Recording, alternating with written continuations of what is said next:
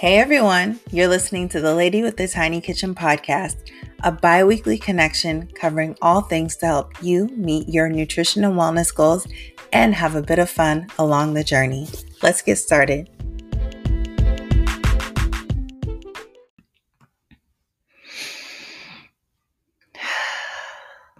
I feel like we all just needed to take a collective deep breath together. This week has been crazy. So, at the time of this recording, which is Thursday evening, November the 5th, we are still in the midst of one of the craziest elections I can remember. This has just been, cra- it's been crazy, y'all. I'm on pins and needles and I'm definitely feeling anxious. So, to keep me distracted, I'm going to get back to creating. This episode is going to focus on tips to eat well on a budget. And I'm happy to share all of my tips and tricks with you on how I keep my grocery bill exceptionally low for how well I eat. Um, but before we get into that, I did want to spend a bit of time on why this is so important, especially for communities of color or communities that are deemed to be of lower socioeconomics. So, this election, this presidential election, especially with what we've seen over the past four years, my God, um, is incredibly important. But when you think about your everyday access to resources that you need, basic necessities, which I would say healthy food is a basic necessity and a basic right. This is really determined by your local government. You think about your governor, your senator, your congressman, they're really making the decisions on how easy it is for us to access a grocery store, right? And a grocery store with healthier options. What do I mean by easy? That literally means if you got off your couch had no access to a car and had to walk six blocks or a mile, that you would quickly be able to get to fresh produce. And even as neighborhoods change over time through a process that we've all come to know as gentrification or new money and higher income residents moving into a neighborhood, healthier grocery stores may start to come into the neighborhood, but they are not offering foods at affordable prices. And then you start to have residents who built these neighborhoods get displaced and they start to experience what we now know as food apartheid. So, what does all this mean and what does this look like day to day? So, I am currently in Los Angeles. Um, the average household income here is $62,000. I know everyone is saying, How is anybody living in LA on 62 grand? It happens, you budget and you make it work. But if you think about the average household that shopping at Whole Foods, their income is 95,000 a year and a, a lot of people do not make anywhere near that. So that makes these healthy food options even though they are available in your neighborhood out of reach, they're inaccessible and they're unaffordable. And this isn't just the case in LA. You think Harlem, Brooklyn, Oakland, neighborhoods in South Seattle, DC, and Philly are all facing the same challenges. So, the first tip is to vote and to vote local. So, the presidential race, especially in 2020, is unprecedented and it is incredibly important. But your mayor, your representative for your congressional district, senators, governors have the most power over how easily you can access affordable and healthy foods. So, please make sure that your voice is heard and vote local.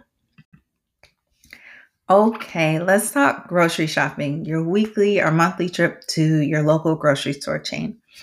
I always hear healthy food is so expensive to buy. I'd rather just get the cheaper option. And healthy food is expensive if you buy it prepared. So remember the hot bar at Whole Foods before the pandemic? Or those $15 smoothies or acai bowls. I'm in LA, so yes, they do exist and they are on every corner. Those are what are going to drain your budget the quickest. But if you're focused on meal prepping, buying those raw and organic ingredients are actually pretty reasonable. So if you think about the grocery store, think about shopping the racetrack and not the maze. What on earth does that mean?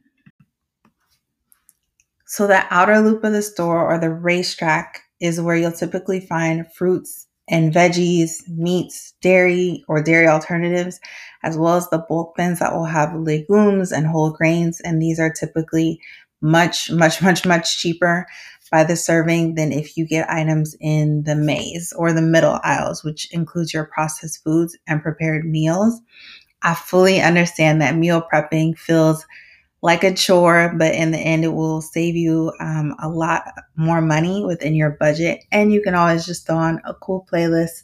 Um, right now, I love Spotify Coffee Soul, and I've been using that to meal prep on Sundays. Another thing to consider, um, though I know it's tough, I don't live in a large space at all, and I know it's really hard if you have a tiny kitchen. Um, but bulk buys is also a good way to save money, um, especially for freezer essentials. So your frozen broccolis or your smoothie mixes you can get um, for actually a much more affordable price than if you get all of your produce fresh. So that's actually something that's really good to stock up on probably just a couple times a year for your next trip to Costco or to Sam's Club. My last two tips are my favorite, so I feel like I should have started with these two gems, but Tip number four is checking with your discount grocery store. So I don't feel like this is a place where you can do all of your grocery shopping, but I think it's great maybe every two or three months to stock up on some of those essentials. How do these great items get to these stores? So, if you think about the amount of food waste in this country every year, it's it's crazy. It's 70 to 80 billion pounds of food every single year, which is mind boggling when you think about how many people in this country go to bed hungry every night. But before the food makes its way to the landfills, many of these health food brands will actually sell overflow or excess inventory to discount grocery stores. So it's in perfectly good shape, it's not expired.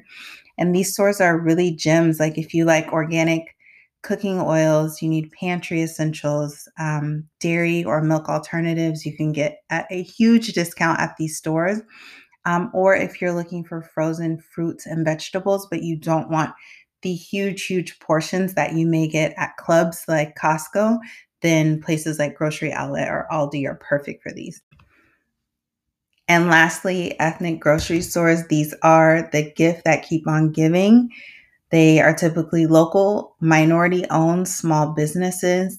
And I remember at the beginning of the pandemic when all the larger grocery stores looked like a scene from the purge and you had people in the aisles fighting for toilet paper a lot of these smaller stores still had fully stocked shelves with fresh produce amazing spices. I am not a fan of grocery store spices, they're too expensive. Um, so, fresh spices that you can get in bulk and high quality meat at a fraction of the price. A lot of the meat that you will find at these stores, especially halal markets, has been grass fed. So, you're getting great quality at a fraction of the price from what you would pay somewhere like Whole Foods.